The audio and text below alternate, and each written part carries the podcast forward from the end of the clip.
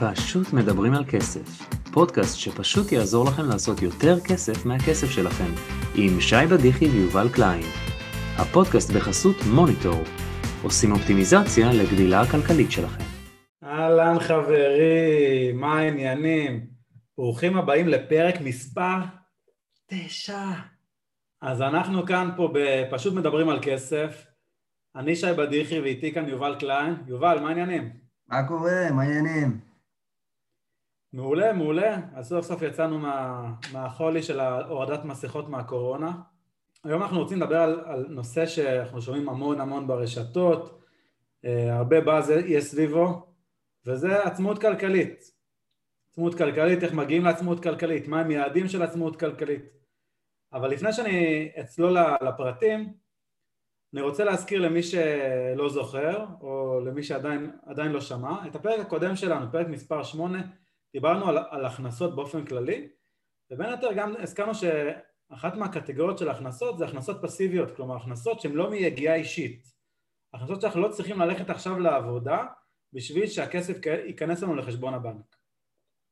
ומן הראוי שאנחנו מדברים על הכנסות פסיביות, להזכיר את המושג של עצמאות כלכלית.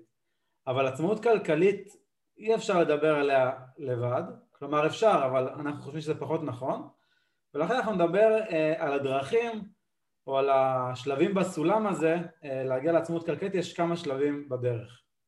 אין ספק שהזמן שנדבר על, אה, בכל זאת מדובר בנושא סקסי, כולם אוהבים אותו, כולם מדברים עליו, איך לצאת לפרישה מוקדם, יש את כל התנועת FIRE, Financial Independence Retire Early, ש...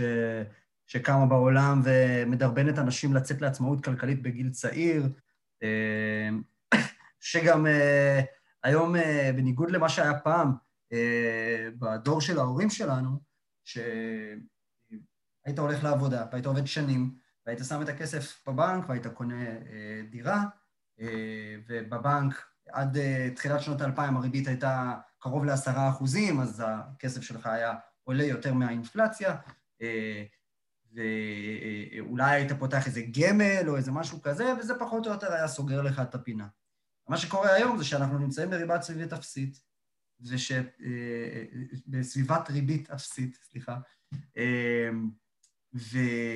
וגם הפנסיה והגמל, אנחנו רואים שזה א', לא מספיק, ב', לא מספיק בטוח בגלל כל מיני התרסקויות פיננסיות ותספורות וכל מיני דברים כאלה, ופתאום נדרש מאיתנו לעשות הרבה יותר. זה אחד. הדבר השני זה שבניגוד להורים שלנו, אנחנו חיים, אה, אה, חיים הרבה יותר הדוניסטים, הרבה יותר נהנתנים. זאת אומרת, אנחנו, אם פעם ללכת ולעבוד עד גיל פרישה של 67 היה משהו שהוא כזה, זה הסטנדרט, אז פתאום היום מדברים על סטנדרט אחר, כמו שמדברים על סטנדרט הנוודים אה, הדיגיטליים, כן? היכולת לעבוד מכל מקום בעולם למה שאתה רוצה, כדי שתוכל לעבוד מאיזה אי במלדיבים. אז גם מדברים על לפרוש בגילאים הרבה יותר צעירים, צעירים. לפרוש בגילי 45, 50, כדי שיהיה לך זמן אה, לגדול עם הילדים ולטייל כשהברכיים עוד אה, יכולות לסחוב אותך ועוד הרבה דברים כאלה. זאת אומרת, היום הנושא של עצמאות פיננסית, אה, גם לאור השינויים הכלכליים, התמורות הכלכליות של ריבית אפסית וצורך בהשקעות פיננסיות באופן עצמי, וכמובן שהנדל"ן עלה, אז גם זה הרבה יותר קשה לקנות, וגם אה, בגלל שאנחנו היום הרבה יותר הדוניסטים בדור ה-Y, אז עלה הצורך של עצמאות כלכלית. אה, לגמרי, אני מאוד מתחבר למה, ש... למה שאתה אומר, אה, כי פעם בדור ההורים שלנו אנשים היו פשוט נכנסים לעבודה אחת ועובדים במשך 40 שנה, היום המח"מ, משך חיים ממוצע של, של עבודה, הוא סדר גודל של שנתיים-שלוש, אני עוד מקצין למעלה, שוב, תלוי באיזה עבודה ובאיזה מקצוע, אבל אני יכול להגיד למשל בהייטק, בדרך כלל אנשים לא יישארו יותר משנתיים, שלוש באותה משרה, ושלוש זה גם ממש פינה קצת החברה. אה, ככה זה ברוב המקומות שאני רואה. אה, מעולה. אז הבנו שהעולם השתנה ואנחנו משתנים איתו, ותזכיר לי אחר כך יובל אה, שזה פוסט מעניין שהיה לא מזמן ברשתות בנושא. אז בואו בוא נחזור שנייה לסולם שדיברנו. אז אמרנו שיש עצמאות כלכלית, אבל לפני שאנחנו מדברים על עצמאות כלכלית חייבים להזכיר מושג אחר. אנחנו קוראים לזה ביטחון כלכלי. ביטחון כלכלי זה כשמו כן הוא, המילה ביטחון. מה נותן לי ביטחון? ביטחון יש שני דברים שנותנים ביטחון. אחד, קורת גג, שיש מעליי משהו שאני, אה, לא קר לי בלילה אה, ולא אה, יכולות לטרוף אותי החיות של המדבר, אז אה, אני מרגיש מוגן, אה, אני יודע שאני גם יכול לישון ואף אחד אה, אה, לא יציק לי. אז זה, זה לינה וקורת גג מעל הראש. דבר השני שאני חייב, בלעדיו לא ניתן להתקיים, זה, זה אוכל, אוקיי?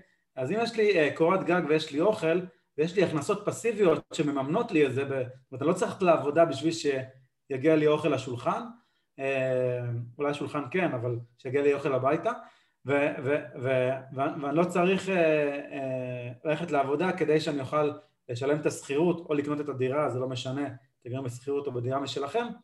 הדבר הזה נקרא ביטחון כלכלי, היכולת לכסות את ההוצאות הבסיסיות שלכם באמצעות אה, הכנסות פסיביות, בלי ללכת לעבודה.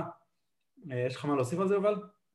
אז צריך באמת אה, לחדד מה זה אה, אותו ביטחון כלכלי, או מה זה הצרכים הבסיסיים. אה, אני חושב שז'בוטינסקי אה, אמר את זה הכי נכון עם חמשת המ"מים שלו, אה, שזה מעון, זאת אומרת מקום לגור, אה, מזון, כן, אוכל שתייה, מרפא, שירותי רפואה בסיסיים, מורה, שזה שירותי חינוך בסיסיים, כן, חינוך חובה לילדים, ומלבוש, לבוש, ביגוד מינימלי.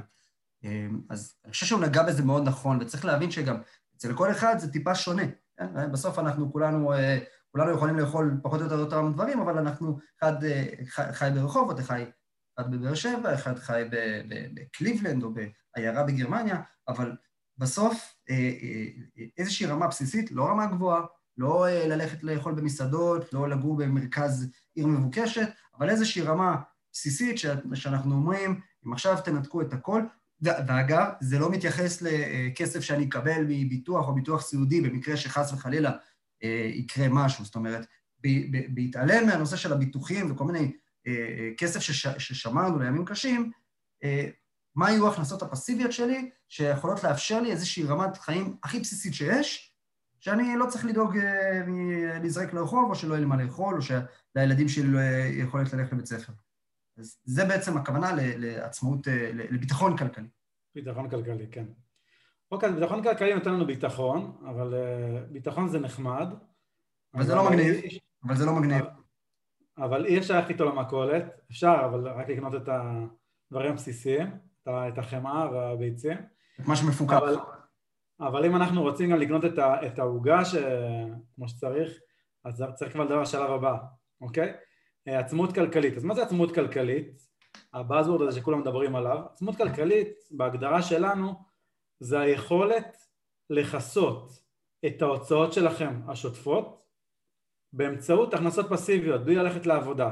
עכשיו, מה זה ההכנסות השוטפות? אחד יכול להיות שהוא מוציא עשרת אלפים שקל בחודש, אחד יכול להיות שהוא מוציא עשרים אלף שקל בחודש, אחד יכול להיות שהוא מוציא חמישים אלף שקל בחודש, זה לא משנה. ההוצאות שיש לכם היום, מה שתיכנסו לחשבון הבנק, תראו את ההוצאות שאתם מוציאים בממוצע החודשי, את זה לקבל בתור הכנסה לתוך חשבון הבנק שלכם בצורה פסיבית לחלוטין, ללכת לעבודה, זה ההגדרה שלנו לעצמאות כלכלית. אז אני רגע רוצה לשאול אותך, אם נגיד עכשיו אני מסתכל עשר שנים קדימה, זאת אומרת, אני עוד עשר שנים קדימה, אני מתכנן להיות נגיד איש משפחה עם שלושה ילדים, אני רוצה לגור בדירה, לא יודע מה, דירה חמישה חדרים, חדשה, זאת אומרת, איזושהי רמת חיים אה, שהיא אה, ככה סבבה, אה, לטוס, לטייל פעם, פעמיים בחו"ל, פעם נגיד רק עם אשתי, פעם עם כל המשפחה, זה גם ללכת לחוגים, ללכת, לאפשר לילדים ללכת ל, ל, ל, לאוניברסיטה או למכללה, או לעזור להם בחתונה ובר מצווה וכולי. זה גם נכנס תחת עצמאות כלכלית? לגמרי. בסוף זה חלק מהחיים השוטפים שלנו, זה חלק מההוצאות שלנו. אה, כמובן שההוצאות שיש לך היום הן לא בהכרח ההוצאות שיהיה לך בעתיד, לטוב ולרע. בואו ניקח פה שני מקרים. מקרה אחד, אם אני עכשיו, אה, נניח הרגע התחתנתי, ואני יודע שאני עתיד להביא ילדים לעולם, אז הילדים אה, יעלו לי כסף, והרבה כסף. ו... ואפשר להסתכל על זה בצורה אחרת. נניח, וניקח מקרה קיצוני, ונולדה לי שלישייה, אוקיי? וכולם עכשיו אני צריך להוציא עליהם אה, אה, מעון של 3,000-4,000 שקל בחודש, אבל בעתיד לא יהיה לי את ההוצאה הזאת, דווקא, דווקא זה ירד, או אני אלך עוד יותר קדימה. הילדים עזבו את הבית, אז אני באמת עצמאי, אני עצמאי קודם כל, אבל אם הילדים עזבו את הבית, אז יכול להיות שהם עצמאים, הם עצמאים לעצמם, בין אם זה כלכלית או לא, זה כבר אפשר לדבר על זה, אבל הם, הם עצמאים והם לא תלויים בי, וכיוון שהם לא תלויים בי, ההוצאות שלי ירדו, אז גם בחיים יש מעין אה, גרף כזה של הוצאות עולות, עולות, עולות, עולות, אני מדבר נגיד בהקשר של ילדים, ויכול להיות שאחר כך הן גם יורדות, כי הילדים עזבו את הבית או גדלו או פחות תלויים בנו. אז, אז צריך פשוט להבין מה הסטטוס שלנו היום ו, ומתי אנחנו רוצים לצאת לעצמאות כלכלית ובהתאם לזה אפשר גם למדד את זה ובהתאם לזה אה, אפשר לקבוע בדיוק מה היעד שאנחנו רוצים להגיע אליו, אנחנו נדבר על זה ביעדים אה, קצת יותר בהמשך. קודם כל. קודם כל אפשר להגיד אה, את המילה השלישייה בלי למסור דש לעומר אשכנזי, אבל חוץ מזה, אני חושב שבאמת צריך להבין, ותכף נדבר גם על חופש כלכלי, אבל בסוף עצמאות כלכלית זה איזשהו מונח שהוא די פלואידי, כן? הוא דינמי. הוא בעצם אומר לכם, תסתכלו רגע על החיים שלכם היום, תנסו להסתכל רגע עשר שנים קדימה, איך נראים החיים שלכם, תנסו רגע להבין מה ההכנסה החודשית הממוצעת לאורך כל שנות חייכם אה, שיכולה אה, לספק את כל הצרכים שאתם רוצים, כולל הטיסה, אנחנו לא מדברים עכשיו על לקנות יאכטה, מדברים על הטיסה פה ושם, על ללכת למסעדה עם, עם, עם המשפחה, על, על ההוצאות של הרמת חיים הסבירה פלוס, אה, וזה בעצם נכנס תחת עצמאות כלכלית. זה עצמאות כלכלית, אז עכשיו בואו נדבר רגע על חופש כלכלי. חופש כלכלי זה בעצם היכולת לעשות מה שאני רוצה, נכון? זה, זה, זה המונח? כן, בלי, בלי לחשוב בכלל. אם בא לי עכשיו אה, אה, לטוס ל... אה, לא בא לי לטוס, בא לי לאכול פיצה ספציפית מאיטליה באיזה פיצריה שאני מאוד אוהב, כי הייתי שם בטיול עם אשתי והיה וואלה ממש מגניב, אז אה, אני אומר לה, ממי, הכנת את הדרכון, אנחנו טסים. יודעת מה, עזבי, אני טס להביא לך את הפיצה. אוקיי, אני טס לפיצה עד אז כנראה תתקרר, אז אולי זה פחות חכם, אבל אני טס אה, לאיטליה, לפיצריה שאנחנו, שאנחנו אוהבים, אה, קונה את הפיצה, ואחרי זה חוזר, ממש חוזר הביתה. אז זה, זה ממש חופש כלכלי, זה היכולת לעשות מה שאתם רוצים, עם מי שאתם רוצים, מתי שאתם רוצים, ושאין לכם שום מגבלה כלכלית. זה כבר אה, יכולת שיש לנו אנשים שהם מאוד מאוד עשירים, אה, שיש להם הרבה מיליונים או מיליארדים לפעמים, אה, אבל, אבל זה, בוא, בוא נאמר, לא כל אחד אה, כנראה יצליח להגיע לזה, כי זה דורש הרבה הרבה הקרבה כדי להגיע למצב הזה. או מזל. מזל גם יכול להיות. בוא, מישהו זכה אוקיי, השבוע, אז... מישהו זכה השבוע ב-76 מיליון שקל בלוטו, כן? לפעמים גם מזל עוזר. אבל... אחרי, אחרי, אחרי מס זה רק 40 ומשהו, אבל מי סופר? 46, כן. אה, אוקיי, אז... הבנו. אז אם, אם, אם נסכם לנו ביטחון כלכלי, אני אגיד עוד פעם ממש במשפט, ביטחון mm-hmm. כלכלי, ההכנסות הפסיביות מכסות לי בעיקר הוצאות מינימליות הכרחיות, בעיקר לינה ואוכל או חמשת הממים שיובל הזכיר, אה, עצמות כלכלית זה ממש לכסות את ההוצאות שלכם, כנסו לחשבון הבנק, תראו כמה הוצאות יש לכם ואת זה צריך לכסות, וחופש כלכלי זה פשוט לא לחשוב על כסף, אנחנו מדברים על כסף, ופה לא צריך לחשוב על כסף, זה ה... אוקיי, עכשיו בואו אנחנו נתמקד בעצמאות כלכלית, כי עצמאות כלכלית אנחנו מאמינים שהרבה אנשים, לא אגיד כולם, אבל הרבה אנשים אה, יכולים להגיע לעצמאות כלכלית עוד בימי חייהם. אה, יותר מזה, אני, אני חושב, יותר מזה, אני חושב שהשאיפה לעצמאות כלכלית, כן, החתירה לעצמאות כלכלית, גם אם בסוף לא מגיעים ממש לעצמאות כלכלית בקצה, עצם החתירה לעצמאות כלכלית, ה mindset הזה גורם לך אה, אה, לשפר את, ה, את, את הפרישה שלך בכל שלב. זאת אומרת, גם אם אתה תפרוש בסוף, באמת בגיל 70-80, עדיין זה ישפר את המצב שלך גם בעתיד וגם היום, כי זה היום אה, אה, ייצר לך אה, אה, הכנסות פסיביות, זה היום ישפר לך את המצב. האמת שזה מזכיר לי שהשבוע אילון מאסק, הבעלים של טסלה, אמר משפט אה, מאוד חשוב, אה, אצטט אותו במקרה הזה, if your friend aren't discussing success, stocks, crypto, business, and giving you positive encouragement, you're in the wrong circle. במילים פשוטות, כמו שאבא שלי אמר ככה שהייתי בתיכון, אמור לי מי חבריך ואומר לך מי אתה. זה ככה תרגום חופשי שלי. זאת אומרת, אם אתם לא מקיפים את הסביבה שלכם באנשים שמדברים על כסף ומפשטים את העניין הזה וחושבים על הזדמנויות עסקיות זה, זה כנראה לא יהיה לכם שם. הרבה פעמים אנשים שאני נתקל בתור מתכן פיננסי, מגיעות אליי הרבה משפחות ולפעמים אומרים לי, שמע, מה שאמרת עכשיו זה מטורף, אני, אני, ואני מנסה עכשיו מה מטורף, אמרתי משהו שהוא מאוד בנאלי ובסיסי. ואז הם אומרים, אני אגיד לך, אף פעם ההורים שלנו לא דיברו איתנו על זה, לא הסבירו לנו את זה. עכשיו, זה, זה נכון, יש את העניין שגם ההורים שלי לא לימדו אותי אה, על כסף, אני למדתי את זה לבד, אבל מעבר לזה אני יצרתי לי סביבה סביבי של אנשים שכן מדברים על כסף. מותר לדבר על כמה אני מרוויח, מותר לדבר על כמה יש לי בתלוש שכר אם אני שכיר, מותר לדבר כמה אני מרוויח אם אני עצמאי. אז נכון, זה יכול לפעמים ליצור איזה שהם חיכוכים, אה, אם אתם במקום העבודה אז אולי, אולי לא כדאי לדבר עם, עם הקורבת לעבודה, אבל עם החברים הקרובים כדי לא ליצור מצב לא נעים בעבודה. החברים הקרובים זה כן מותר לדבר על זה כדי שתדעו למה לשאוב, כדי שתדעו לעשות משא ומתן, כדי שתרוויחו בסוף יותר, שתדעו שאולי שווה לכם לעזוב את העבודה כי אתם, אתם, אתם מקבלים מתחת למחיר השוק. אז אם אני מרוויח משכורת אני רוצה להרוויח מעל מחיר השוק, ואם אני קונה נכס אני רוצה לקנות אותו מתחת למחיר השוק. כל הזמן אתם צריכים להבין איפה, איפה אתם ביחס לשוק, ובהתאם לזה אה, תוכלו לקבל את, את מה שמגיע לכם.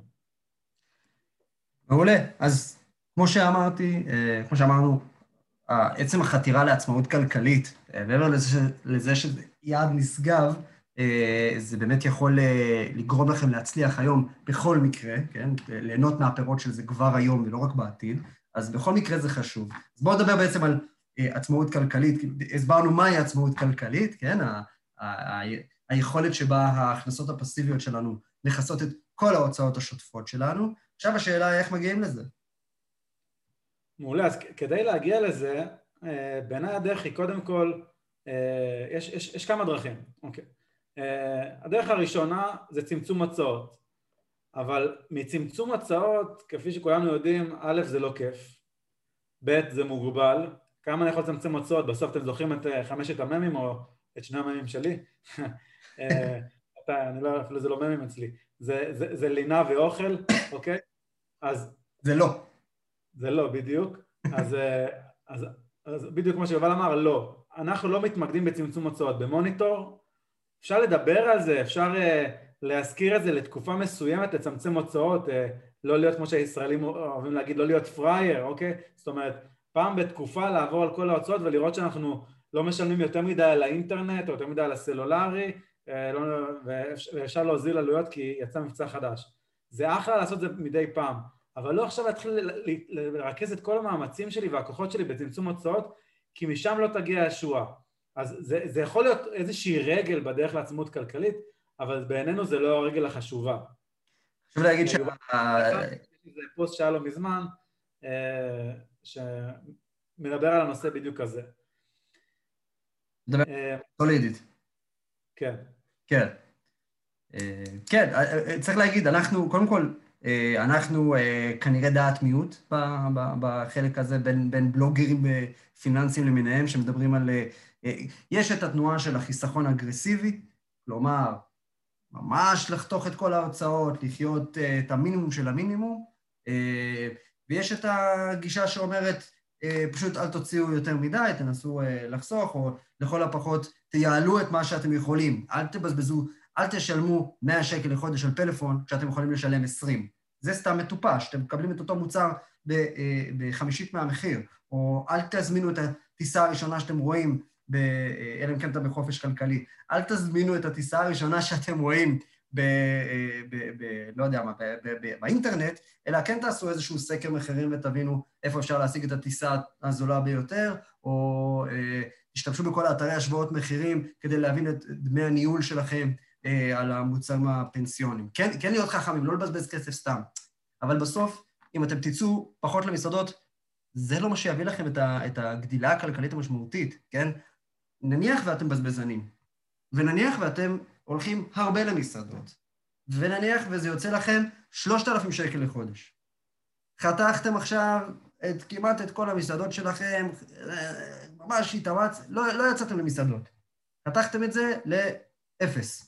שאגב, זה אומר שאתם צריכים גם לקנות יותר אוכל, אז ממילא, בוא נגיד, זה עולה לכם ל-500 או 1,000 שקלים. אז חסכתם 2,000 שקלים בחודש. 2,000 שקלים בחודש זה, זה סכום יפה. זה לא מה שיעשה אתכם, זה לא מה שיקפיץ אתכם, בסדר? אלא אם כן תשקיעו את זה כמו שצריך, זה לא מה שיקפיץ אתכם. בסוף הכסף הגדול יגיע ממקום אחר. אז כן לחסוך בהוצאות באופן כללי, אבל זה לא הפוקוס. אנחנו במוניטור ממש לא מאמינים בזה. להפך, אנחנו חושבים שיש דרכים יותר טובים לעשות את זה. אז תוביל אותנו לדרך הבאה. אוקיי, אז דיברנו על צמצום הוצאות, אז אנחנו אומרים שצמצום הוצאות זה נחמד, זה חשוב, אבל לא כדרך חיים, אוקיי? כי זה מוגבל. השלב הבא זה הגדלת הכנסות. אז דיברנו בפרק הקודם, בפרק 8, על הרבה סוגים של הכנסות ואיך אפשר להגדיל הכנסות, בין אם זה לקחת עבודה נוספת, אה, שוב תלוי במה אתם עובדים, אה, בין אם זה לייצר עסק מהצד, או בין אם זה ממש לייצר עסק שעובד עבורכם, שאתם רק מנהלים אותו או מדי פעם נוגעים בו, או בין אם זה אחד הדברים שאנחנו הולכים לדברים עליהם, השקעות, אוקיי? להשקיע את הכסף שלכם ושהכסף שלכם יעבוד בזמן שאתם ישנים, אוקיי? אפשר לקום בבוקר, פשוט יהיה לכם יותר כסף, כי הכסף שלכם עבד, לא משנה אם זה במניות, אה, אה, בנדל"ן או בהשקעות אלטרנטיביות, אבל אפשר שהכסף יעבוד. אז להגדיל הכנסות, היופי בזה, שאין לנו תקרת זכוכית. אפשר להגדיל הכנסות עד אינסוף, תמיד אפשר להגדיל עוד הכנסות עוד ועוד, אבל לצמצם הוצאות, כמו שאמרנו, זה, זה מוגבל, ולכן אנחנו אוהבים לשים את הפוקוס שלנו בהגדלת הכנסות. אם אתם רוצים לשמוע על זה עוד פרטים, אז הפרק הקודם, פרק 8, אחלה פרק. אוקיי. רגע, רגע, אני רק רוצה אה, לחדד פה, כשאנחנו מדברים על הגדלת הכנסות, אנחנו מדברים רק על להגדיל את ההכנסות פסיביות, או להגדיל באופן כללי את התשואה על ההשקעות שלנו, או להגדיל את סך ההשקעות שלנו? מה אנחנו מדברים, על השווי שלנו או על ההכנסות? אז, אז אני חושב שזה, שזה די דומה, למה? כי אם אנחנו מגדילים את ההכנסות הפסיביות שלנו, אז ברור שאנחנו מגדילים את ההכנסות, אנחנו רואים את זה בבנק. אבל אם אנחנו מגדילים את השווי שלנו, אנחנו נוכל מתיק ההשקעות שלנו למשוך כסף, פשוט נחליט מתי, בעוד חמש שנים, בעוד עשר שנים, בעוד עשרים שנה, ואז אנחנו נקבל הכנסות פסיביות פשוט, פשוט בעתיד. אז זה רק עניין של מתי, אבל בכל מקרה אנחנו נקבל מזה יותר כסף, בין אנחנו מגדילים את השווי שלנו, ובין אם אנחנו אה, ממש מקבלים את זה בחשבון הבנק. כמובן שנראה לי הזכרנו את זה באיזשהו פרק, שאם אנחנו מקבלים, אה, נדמה לי שזה היה בפרק קודם, אם אנחנו מקבלים את ההכנסה אה, פסיבית, נגיד אה, סוג של דיבידנד, זה בא על חשבון העתיד, אין מה לעשות. אוקיי, בין אם זה במניה או בין אם זה בכל דבר אחר. גם בנדל"ן אנחנו יכולים לקבל נגיד הכנסה פסיבית ולא להשתמש בה לצריכה, לא לצרוך איתה מוצרים, אלא להחזיר אותה חזרה לתיק ההשקעות וככה אנחנו יכולים להגדיל את השווי שלנו למשל. זאת אומרת, אם אני מחדד את זה, כשאנחנו מדברים על להגדיל הכנסות, אנחנו מדברים על גם להגדיל אשכרה את ההכנסות הפסיביות, אבל אה, אה, גם, או אפילו הייתי אומר בעיקר, להגדיל את השווי שלנו, להגדיל את הכסף שיש לנו. שכמו שאמרנו באמת בפרק הקודם, כמה שאני פחות מושך כסף היום ויותר משקיע את הכסף, אז ככה אני גדל יותר מהר, ככה אני מגיע יותר מהר ליעד שלי של עצמאות כלכלית, שתכף נסביר על הנושא של הצבת היעדים, אבל כשאנחנו מדברים על הגדלת הכנסות, זה גם הגדלת השווי שלי. לגמרי. אמ, אוקיי, אז הדרך השלישית, אם דיברנו על צמצום הוצאות, דיברנו על הגדלת הכנסות, הדרך השלישית זה, זה מינוף. גם על זה עשינו פרק שלם, אה, פרק מספר 4, מינוף זה מה שנקרא אה, לקחת כסף לא שלי ולמנף אותו מלשון מנוף כדי לגדול, אוקיי? כמו שאני לוקח נניח הלוואה אה, מהבנק, קורא לה משכנתה, ועכשיו באמצעות, באמצעות זה משלם אותה 20 שנה, 30 שנה, זה לא משנה, בסוף, בסוף התקופה יש לי בית שכנראה לא הייתי יכול לקנות אותו אם לא הייתי משתמש במינוף, אוקיי? או כל, או כל אה, הלוואה אחרת שאתם יכולים לקחת ולהשקיע אותה. אה, וכמובן מינוף הוא לא חייב להיות בכסף, בדרך כלל בעולם ההשקעות זה קשור לכסף, אבל מינוף יכול להיות גם מינוף של חברים, של אנשים בעלי כוח, של, של שליטה, זאת אומרת, אם אני ממנף את הקשרים שלי, אתן, אה, אתן דוגמה, נניח אני, אני אה, אה, דוגמן, אוקיי? או איש מפורסם, ובאמצעות זה שאני הגעתי לתפקיד כוח, אז, או מפורסם, אני יכול לקבל שירותים בחינם, אני יכול לצמצם את ההוצאות, אפילו כמעט להוריד אותם לאפס, כי פשוט הרבה אנשים יציעו לי כל מיני דברים בחינם. או, או לדוגמה, עצם זה, אתן לכם דוגמה, ש... עצם זה שאני מנהל קהילה, הרבה פעמים אנשים מציעים לי קורסים בחינם, קורסים שעולים אלפי שקלים, רק כדי שאני אראה אותם בשביל להחליט האם אני, אם אני רוצה לעבוד איתם. אז, אז אתם יכולים למנף את הקשרים של, שלכם, אה, את ה networking שלכם, זה גם דרך, אבל זה ככה במאמר מוסגר. אם אני, אם אני אה, אדייק את הנושא של מינוף, אה, מה שהגדרנו כחוב טוב, שבעצם אני לוקח כסף לא כדי אה, לעשות חופשה, אלא כדי להשקיע בנכס שיגדיל לי את ההכנסות, אז בעצם אני עושה פה שני דברים. אני מגדיל את ההוצאות ואני מגדיל את ההכנסות. זאת אומרת, אם דיברנו שאפשר לצמצם הוצאות ולהגדיל הכנסות, אז פה אני מגדיל את ההוצאות, אבל מגדיל את ההכנסות. והרעיון הוא שאני מגדיל את ההכנסות יותר מאת ההוצאות, וככה אני מקדם את עצמי הרבה יותר מהר אל עבר היעד של עצמאות כלכלית. אה, אה, ולכן הגדרנו פה את אה, מינוף בעצם כאחת הדרכים. נכון מאוד. אז, אז בעצם יש לנו את שלושת הדרכים, להקטיל, לצמצם הוצאות שאנחנו פחות מאמינים, להגדיל הכנסות שאנחנו מאוד מאמינים, ומינוף, אבל לאן אנחנו רוצים להגיע? מה, מה, לאן אנחנו שואפים? מה, מה זה העצמאות הכלכלית? איפה, איפה הנקודה הזאת נמצאת? אז מעולה, אז אמרנו שעצמאות כלכלית זה היכולת לכסות אה, את, את, את תיק ההשקעות, אה, סליחה, לכסות את ההוצאות אה, באמצעות אה, הכנסות פסיביות,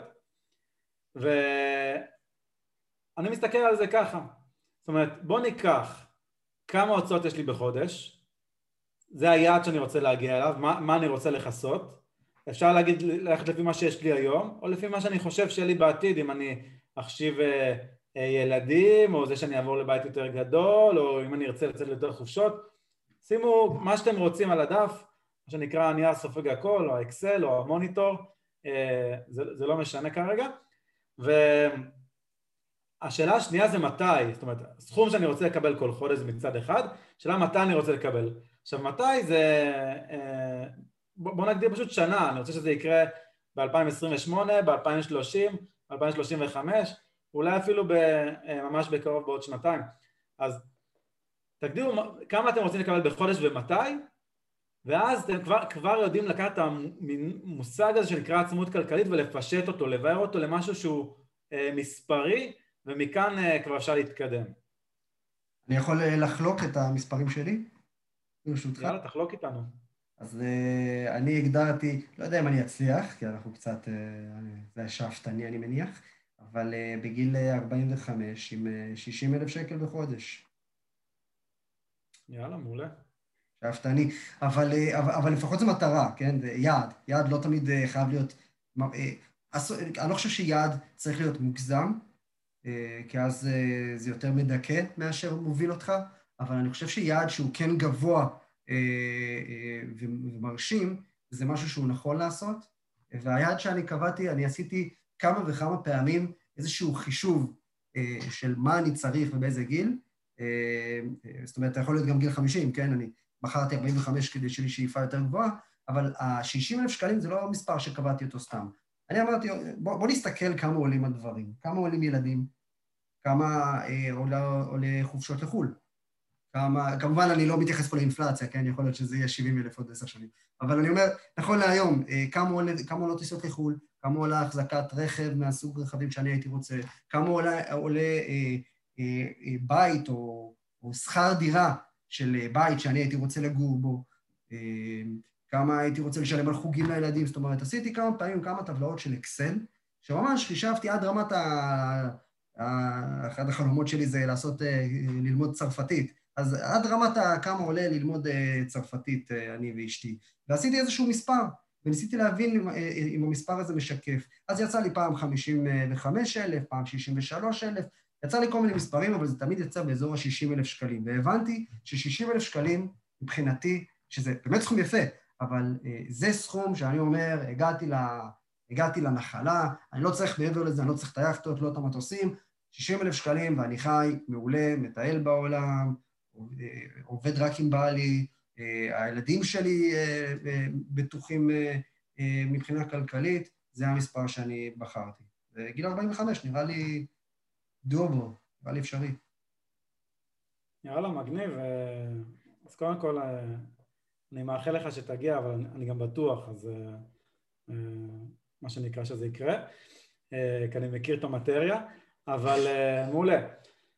אז, אז, אז הבנו שאנחנו צריכים לקבוע מתי אנחנו רוצים להגיע וכמה, והבנו גם שיכול להיות שהעצמות כלכלית של יובל זה לא העצמות כלכלית שלכם וזה בסדר, יכול להיות שאתם רוצים יותר, יכול להיות שרוצים פחות, הכל טוב, יכול להיות שרוצים יותר מוקדם, יותר מאוחר, זה גם בסדר.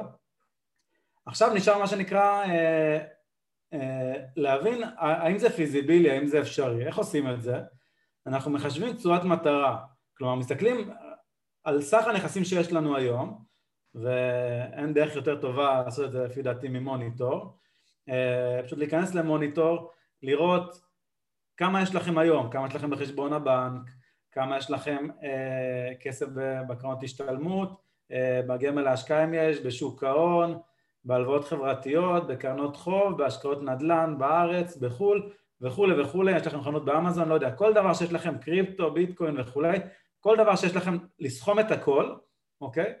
אה, ואז אפשר לראות כמה יש לנו היום, כמה אנחנו רוצים שיהיה לנו אה, בעתיד, אוקיי? במקרה הזה, נגיד אם אני אומר, אני רוצה סתם דוגמה, 60 אה, אלף שקל בחודש, אז אפשר להחליט, אה, יש אה, שתי גישות עיקריות, אבל אפשר להחליט שאני מחשב איזה סכום, שאם אני אגזור ממנו תשואה שהיא יחסית סבירה, למשל 4% בשנה, אני אקבל את המספר הזה שיובל אמר, 60 אלף בחודש. אם אני אנסה לפשט, אני אנסה לא, לא אכנס פה יותר מדי למספר, אני אנסה לפשט, אני אקח 60 אלף בחודש, אני אכפיל את זה ב-12, קיבלתי כמה יוצא בשנה. יצא מספר, לא ניכנס פה כרגע לחישובים. את המספר הזה, הוא צריך להיות התשואה, שאם אני אקח איזשהו, הסכום שאני רוצה להגיע אליו, אני אקח 4% בשנה. כלומר, אני אקח את המספר הזה, אחלק אותו ב-0.04, ב-4% לשנה, זה המספר ההון, השווי שאני רוצה להגיע אליו, אוקיי? אם אתה רוצה להיות יותר סולידיים...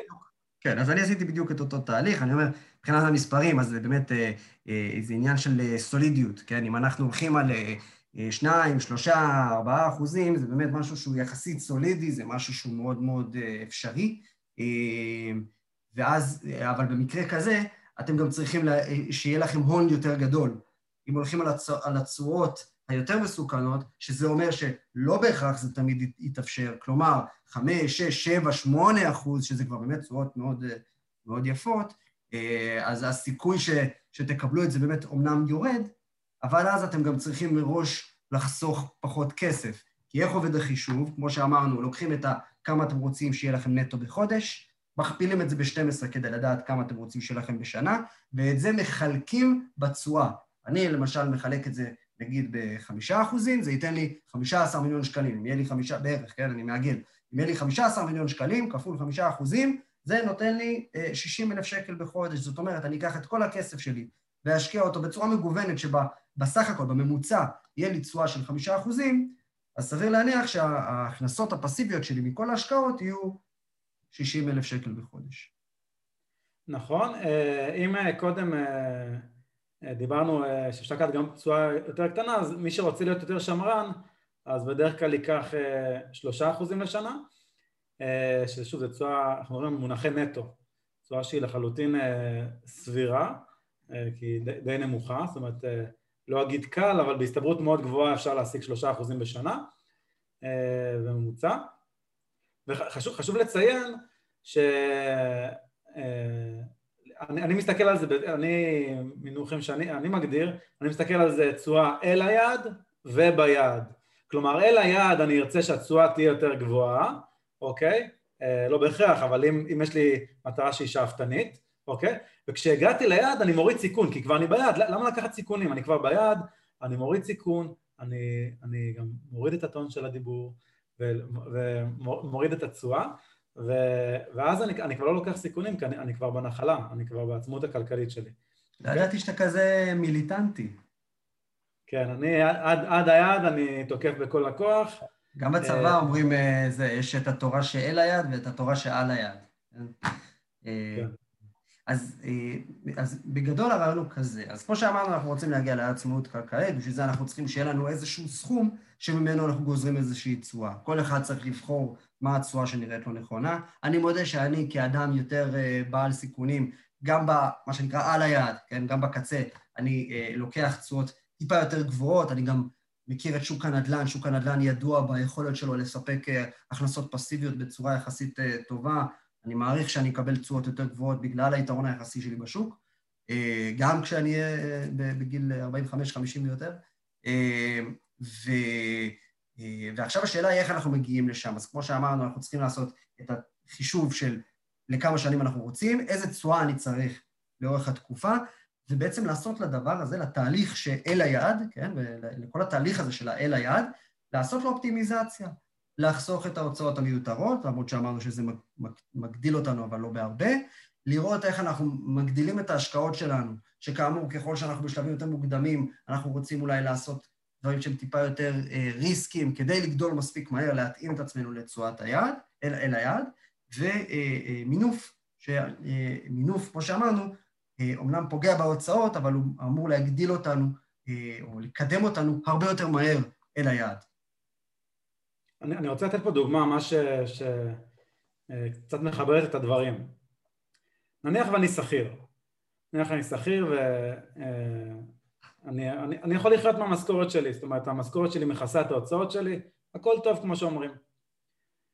אז כל עוד אני לא תלוי בכסף, ועכשיו לקחתי נניח אה, הלוואה, או בכסף שלי אפילו, לא הלוואה, פחות משנה, אה, ואני יכול להשקיע עכשיו במשהו, שנניח בנדל"ן, אה, שייתן לי עכשיו איזשהו תזרים, ייתן לי איזשהו כסף חזרה לחשבון הבנק, אבל אני יכול גם להשקיע בנדל"ן שהוא יותר יזמי, הוא יותר מסוכן, התשואה שאני אקבל ממנו כנראה תהיה יותר גבוהה בהנחה שהכל מצליח והכל מתקיים כשורה, אבל אני כרגע לא צריך את הכסף, אני מעדיף לגדול כרגע, אז אני, אני, אני פה, אני אשקיע דווקא במשהו יזמי, אה, שוב, זה כמובן צריך להתאים לאופי שלי, לידע שלי וכולי וכולי, אבל בהנחה שעברנו את כל המשוכות האלה, אני אשקיע משהו שיותר יזמי, וכאשר אני אחליט שאני עוזב את העבודה, אני אעבור למשהו שנותן לי כבר יותר, יותר תזרים, יותר בטוח, כי אני כבר לא מקבל הכנסה גבוהה, ואני אני כבר לא רוצה לקחת כאלה סיכונים, אוקיי? אז זו דוגמה ש...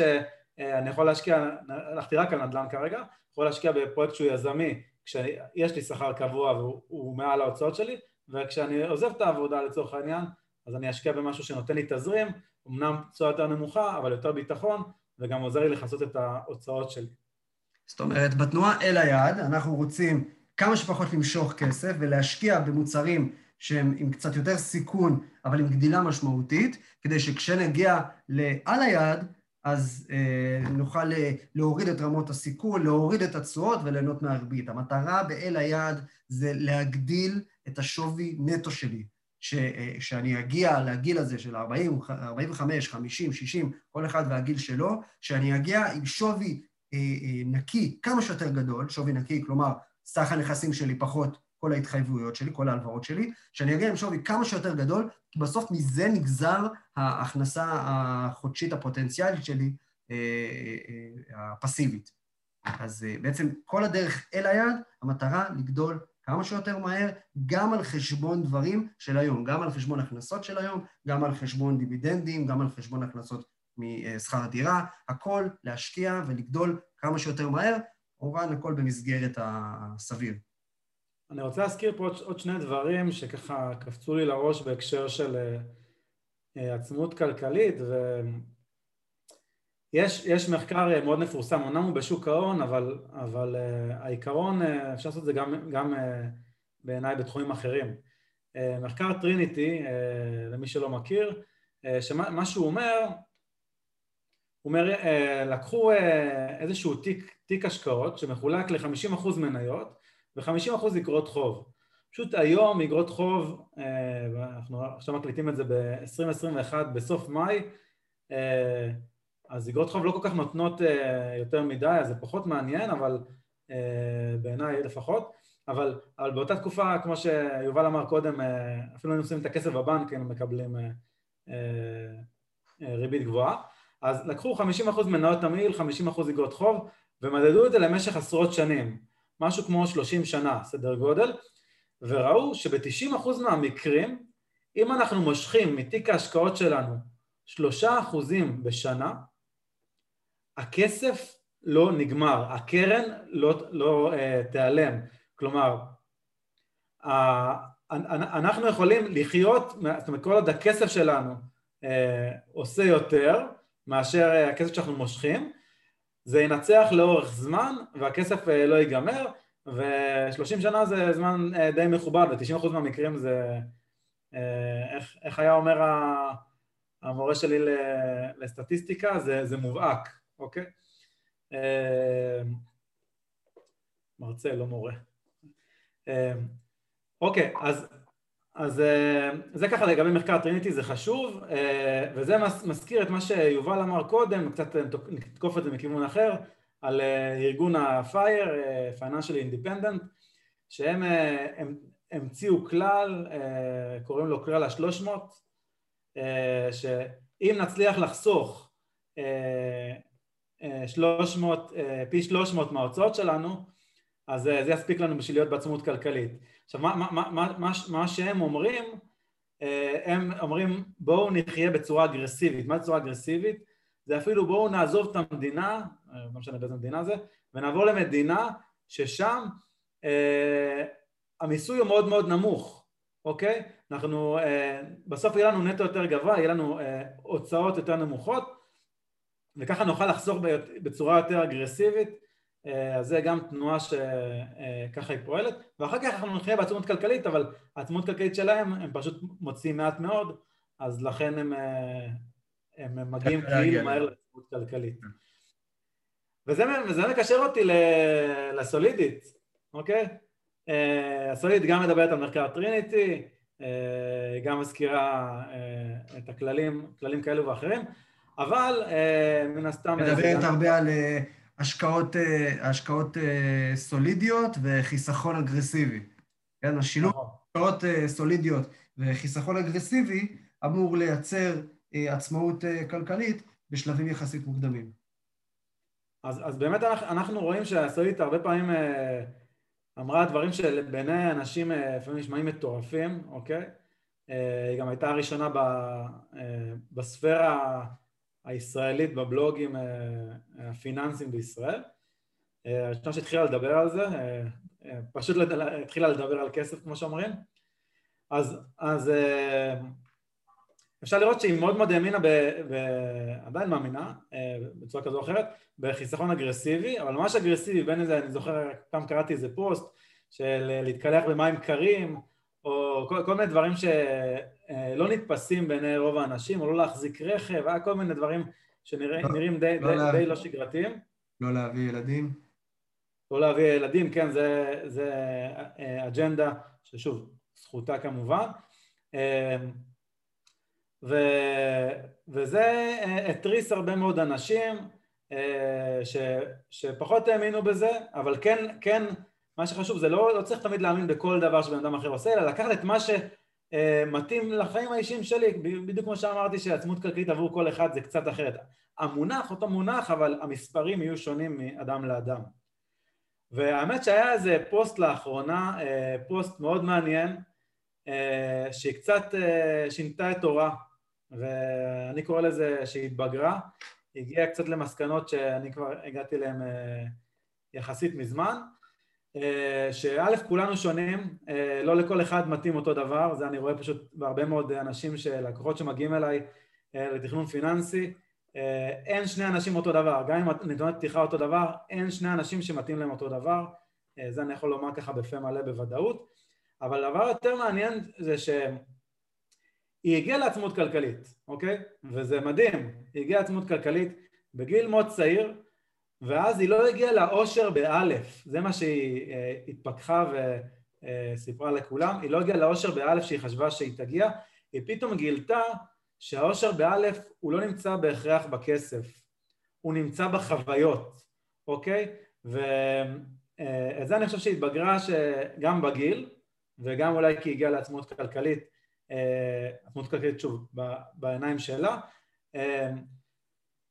ופתאום אה, המון דברים השתנו, כי אם קודם היא הייתה מאוד נגד קריפטו, מאוד נגד אה, ביטקוין, יצאה כנגדו, אז פתאום היא מבינה שיכול להיות שיש אנשים שרוצים להגיע עצמות כלכלית הרבה יותר מהר, כי כמו שקודם אנשים עבדו 40, 40 שנה וזה היה בסדר ולגיטימי, יש אנשים שרוצים לעבוד גם שנתיים, ואם קריפטו יביא אותם לשם, לא שאנחנו ממליצים חלילה, כן? זה מאוד תנודתי ומאוד מסוכן, אבל אם קריפטו יביא אותם לשם, אז מותר להם לקחת את הסיכון, יכול להיות שזה מתאים להם, ויכול להיות שוואלה, דיברנו קודם על מזל, יכול להיות שאפילו הם יצליחו, ו... אה, והכל טוב. זאת אומרת, כל אחד זכותו לעשות מה שהוא רוצה, זה הכסף שלו, כל עוד הוא מבין מה הסיכונים ומה הסיכויים והאם זה מתאים לו, או לה, באופן אישי. אה, אז זה ככה פוסט שמאוד אה, עורר את הרשת, שדיברה על זה שהיא פתאום. היא החליטה שהיא לא, שהיא לא על הורית, שהיא כן רוצה ילדים בסוף. אה, שזה גם... נכון, גם, גם, בעניין, גם בעניין של ההורים כמובן, mm-hmm. אה, גם כי היא התחילה לתמוך אה, באימא שלה, נדמה לי היה לה איזה מחלה, לא רוצה להגיד חלילה דברים לא נכונים, אני לא זוכר בעל פה, אבל היה שם איזשהו, איזושהי תמיכה רפואית בהורים, וזה קצת שינה להם את הפרספקטיבה על החיים. אז... וכמובן שבן זוג שנכנס לחיים שלה, אפילו ראינו, ראינו איך, איך נראה מודל ההכנסות, היה על זה פוסט אחר פעם, איך נראה מודל ההכנסות שלה, לעומת מודל ההכנסות של בן הזוג. בן הזוג שלה משקיע בגמל ההשקעה, חזון אחרית הימים, הוא משקיע במוצר מנוהל, כאשר uh, בת הזוג שלו מלמדת איך uh, uh, להשקיע בכוחות עצמך במינימום דמי ניהול. אז זה בסדר, ראינו שיש המון דרכים להגיע ליעד, וזה בסדר שאפילו אני uh, משקיע זמן כי אני מבין בזה ורוצה את זה, ובן או בת הזוג uh, ניתן לו להשקיע במוצר שהוא מנוהל, שהוא uh, uh, אולי יעשה פחות כי יש דמי ניהול יותר גבוהים, אבל הוא פסיבי לחלוטין, הוא אוטומטי והכל טוב. יצא, אז יצא לנו ככה פרק קצת ארוך הפעם, אבל אה, אם ככה נסכם את הפרק, אז אה, קודם כל דיברנו על הנושא של, אה, יש לא רק עצמאות כלכלית, יש ביטחון כלכלי, עצמאות כלכלית וחופש כלכלי, שביטחון כלכלי זה בעצם רמות הבסיס, שההכנסות הפסיביות מכסות את האוכל, מגורים ואת כל ההוצאות בסיס. אה, חופש כלכלי זה האפשרות לעשות מה שרוצים, ועצמאות כלכלית, שזה החלק המרכזי, זה היכולת של ההכנסות הפסיביות לכסות את כל ההוצאות השוטפות שלכם, שכוללות בין השאר גם את הטיסה לחו"ל פעם ב- והיציאה למסעדות והחוגים של הילדים והכול. והדרך להגיע אה, לעצמאות כלכלית זה א', לחסוך בהוצאות, אבל לא להשקיע את מירב המאמצים בזה, אלא בעיקר להימנע מהוצאות מיותרות, ובעיקר להשקיע בלהגדיל את ההכנסות או אפילו הייתי שם דגש על הגדילה הכלכלית, ולהשתמש במינוף כדי לעשות את זה, זאת אומרת, לקחת הלוואות טובות ולהשקיע אותן בהשקעות נכונות. שבעצם דיברנו על זה שיש לנו את אל היד ועל היד, יש לנו את ה... בסוף אנחנו, ההכנסות הפסיביות נגזרת תשואה של כמה הון עצמי יש לנו, כמה הון עצמי נטו יש לנו, והמטרה שלנו באל היד זה אה, דווקא לקחת, אה, דווקא להשקיע מאוד את הכסף ולא למשוך אותו, להשקיע אולי בצורות טיפה יותר גבוהות, למנף יותר, אה, ליהנות מהכסף פחות, כדי כמה שיותר מהר, או כמה שיותר להגדיל את ההון העצמי שלנו בקצה, כדי שבקצה נוכל להוריד את ה... להיות קצת יותר סולידיים, להוריד את הסיכון וליהנות מהכנסות פסיביות מההון העצמי שלנו, שאמורים לעזור לנו לכסות את ההוצאות השוטפות. משהו שפספסתי? לפני שאנחנו מסיימים? לא, אני רק רוצה להזכיר אה, איזשהו משפט אה, ששמעתי באיזשהו ראיון פעם שהיה עם ג'ף בזוס, אה, מנכ"ל אמזון, אחד האנשים העשירים בעולם, אולי כבר... האיש לא הכי עשיר בעולם כרגע. לפי דעתי זה היה... הוא חזר, להיות, הוא חזר להיות האיש הכי עשיר בעולם. אוקיי, כנראה הגירושים עשו לו טוב. אז הוא אמר משפט מאוד מעניין, ש... אנשים מבוגרים נמצאים כבר לקראת, מה שנקרא, בשיבה טובה, אולי על ערש דווי, אולי, אולי עוד לא. אם שואלים אותם מה הדבר שהם, האם יש איזו חרטה uh, שהיו חוזרים אחורה ומשנים משהו, אז הם לא היו אף פעם אומרים שיהיה להם עוד כסף, אלא הם היו רוצים ש... לצבור עוד חוויות, וזה גם מתקשר שוב עם הפוסט של הסולידית.